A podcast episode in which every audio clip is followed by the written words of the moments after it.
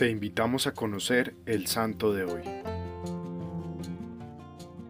San Marcelino Champagnat, fundador de la Congregación de los Hermanos Maristas, nació en Francia en un pequeño pueblo cerca a Lyon en el año 1789, el noveno hijo de una familia cristiana.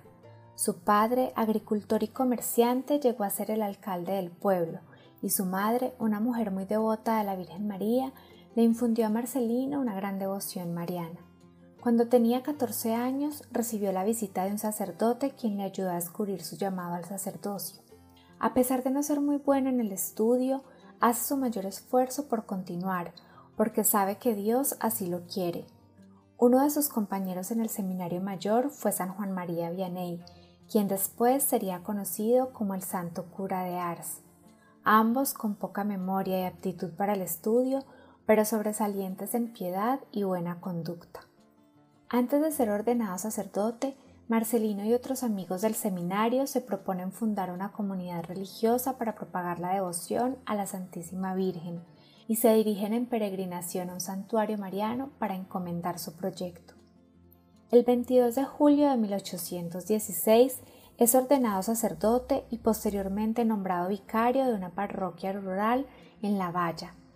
Las actividades principales de su ministerio son la visita a los enfermos, catequesis a los niños, atención a los pobres y fomento de vida cristiana en las familias.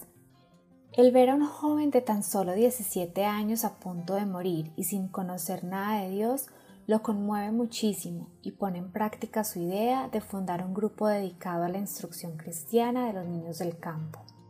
6 meses después, el 2 de enero de 1817, reúne a sus 2 primeros discípulos y nace así, en medio de la pobreza, la humildad y la confianza en Dios, la Congregación de los Hermanitos de María o Hermanos Maristas. Sin dejar a un lado sus responsabilidades como vicario, va formando a sus hermanos, preparándolos para su misión de maestros cristianos, catequistas y educadores de los jóvenes. Poco a poco logra convertir a los jóvenes campesinos en apóstoles de Cristo y de María. Pronto empezaron a llegar peticiones de maestros de religión para más y más parroquias.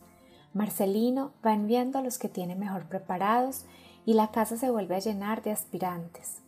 Cada vez se hace mayor la necesidad de ampliar la casa y Marcelino, aprovechando sus conocimientos de albañilería, ayuda a ampliar el edificio. Se consagró a la educación religiosa de la juventud. Dar a conocer a Jesucristo y hacerlo amar era su misión. Su método de enseñanza era de la más delicada caridad con todos. Prohibió rotundamente todo trato humillante para con los alumnos y quitó los castigos físicos y deprimentes. Fue precursor de la escuela activa en la cual los alumnos participan positivamente en las clases. Cada religioso debía dedicar una hora diaria a prepararse en catequesis y en pedagogía para saber enseñar lo mejor posible. Otra esencia de la pedagogía de San Marcelino era su gran devoción a la Virgen María y repetía a todos sus religiosos: todo en honor de Jesús por medio de María, todo por María para llevar hacia Jesús.